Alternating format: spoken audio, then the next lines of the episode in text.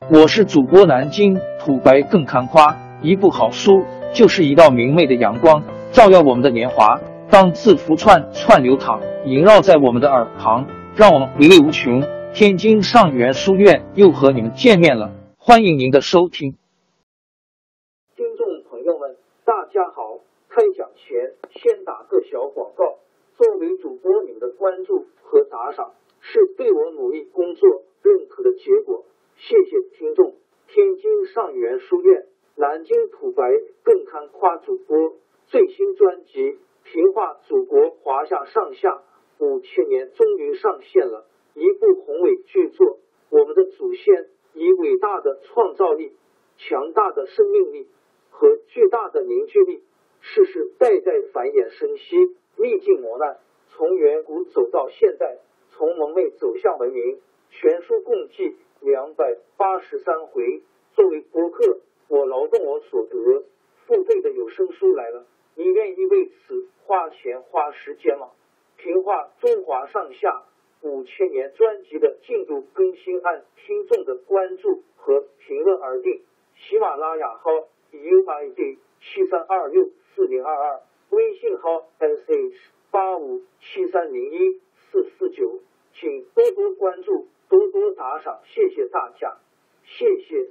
下面正式开讲《评话中华上下五千年》专辑。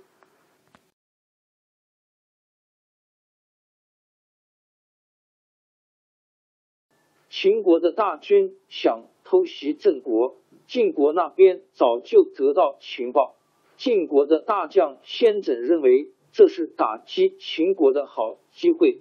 劝说新即位的晋襄公在崤山（今河南洛宁县北）小阴 YO 地方拦击。晋襄公亲自率领大军开到崤山。崤山本是形势十分险要的地方，晋军在那里布下了天罗地网，只等秦军到来。孟明视他们一进崤山，就中了埋伏，被晋军团团围住，进退两难。秦国的士卒死的死，降的降。孟明视、西岐树、白乙丙三员大将全都被活捉了。晋襄公得胜回朝，他的母亲为嬴因 Y N 原是秦国人，不愿同秦国结仇，对襄公说：“秦国和晋国原是亲戚，一向彼此帮助。孟明氏这帮五人为了自己要争功。”闹得两国伤了和气，要是把这三个人杀了，恐怕两国的冤仇越结越深。不如把他们放了，让秦军自己去承办他们。晋襄公听母亲说的有道理，就把孟明氏等三个俘虏释放了。大将先轸一听，让孟明氏跑了，立刻去见晋襄公，说将士们拼死拼活。好容易把他们捉住，怎么轻易把他们放走呢？一面说，一面气得向地上吐唾沫。晋襄公听了，也感到后悔，立刻派将军杨处父带领一队人马飞快的追上去。孟明视三人被释放之后，使劲的逃跑，到了黄河边，发现后面已经有晋兵追上来，在这紧急的关头。幸好有一只小船停在河边，他们就跳了下去。等杨处夫赶到，船已经离了岸。杨处夫在岸边大声喊叫：“请你们回来！我们主公忘了给你们准备车马，特地叫我赶来送几匹好马，请你们收下。”孟明是哪里肯上这个当？他站在船头上行了礼，说：“承蒙晋军宽恕了我们。”已经万分感激，哪里还敢再收受礼物？要是我们回去还能保全性命，那么过了三年再来报答贵国吧。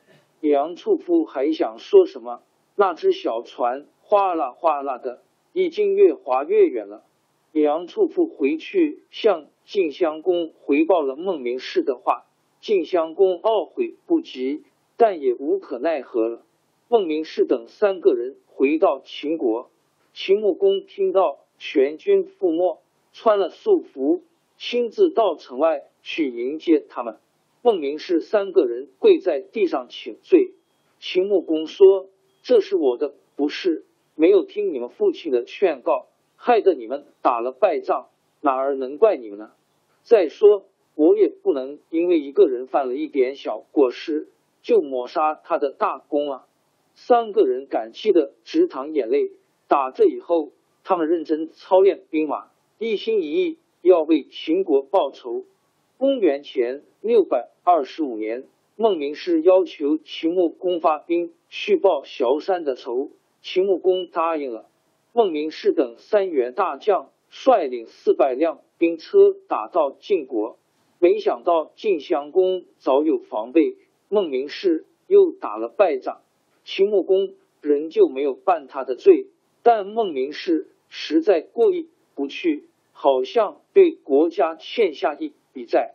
他把自己的财产和俸禄全拿出来，送给在战争中死亡将士的家属。他跟兵士一块儿过苦日子，兵士吃粗粮，他也吃粗粮；兵士啃菜根，他也啃菜根。天天苦练兵马，一心要报仇雪耻。这年冬天，晋国联合了宋、陈、郑三国，打到秦国的边界上来了。孟明氏嘱咐将士守住城，不准随便跟晋国人交战。结果又让晋国夺去了两座城。这一来，秦国就有人说孟明氏的坏话，说他不该这么胆小。附近的小国和西戎瞧着秦国一连打了三个败仗。纷纷脱离秦国，不受管了。公元前六百二十四年，也就是萧山交战以后第三年的夏天，孟明氏做好一切准备，挑选了国内精兵，出发了五百辆兵车。秦穆公拿出大量的粮食和财帛，把将士的家属安顿好，将士的斗志旺盛，整装出发。大军渡黄河的时候，孟明氏对将士说：“咱们这回出来可是有进没退，我想把船烧了，大家看怎么样？”大伙说：“烧吧，打胜了还怕没有船吗？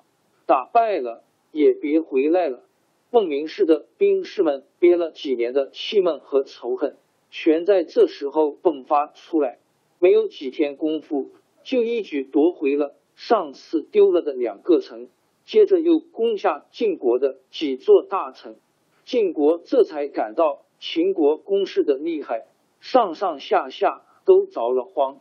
晋襄公跟大臣商量以后，下了命令，只许守城，不许跟秦国人开战。秦国的大军在晋国的地面上来回挑战，没有一个晋国人敢出来。有人对秦穆公说。晋国已经认输了，他们不敢出来交战。主公不如埋了萧山的尸骨回去，也可以洗刷以前的耻辱了。秦穆公就率领大军到萧山，把三年前作战死亡将士留下的尸骨收拾起来，埋在山坡里。秦穆公带领孟明氏等将士祭奠了一番，才班师回国。西部小国和西戎部落一听到秦国打败了中原的霸主晋国，争先恐后的向秦国进贡。秦国从此就做了西王朝更迭，江山易主，世事山河都会变迁。其实我们无需不辞辛劳去追寻什么永远，活在当下，做每一件自己想做的事，去每一座和自己有缘的城市。看每一道动人心肠的风景，珍惜每一个擦肩的路人。纵算经历颠沛，尝尽苦楚，也无怨悔。感谢您的收听，朋友们，让我们下期再见。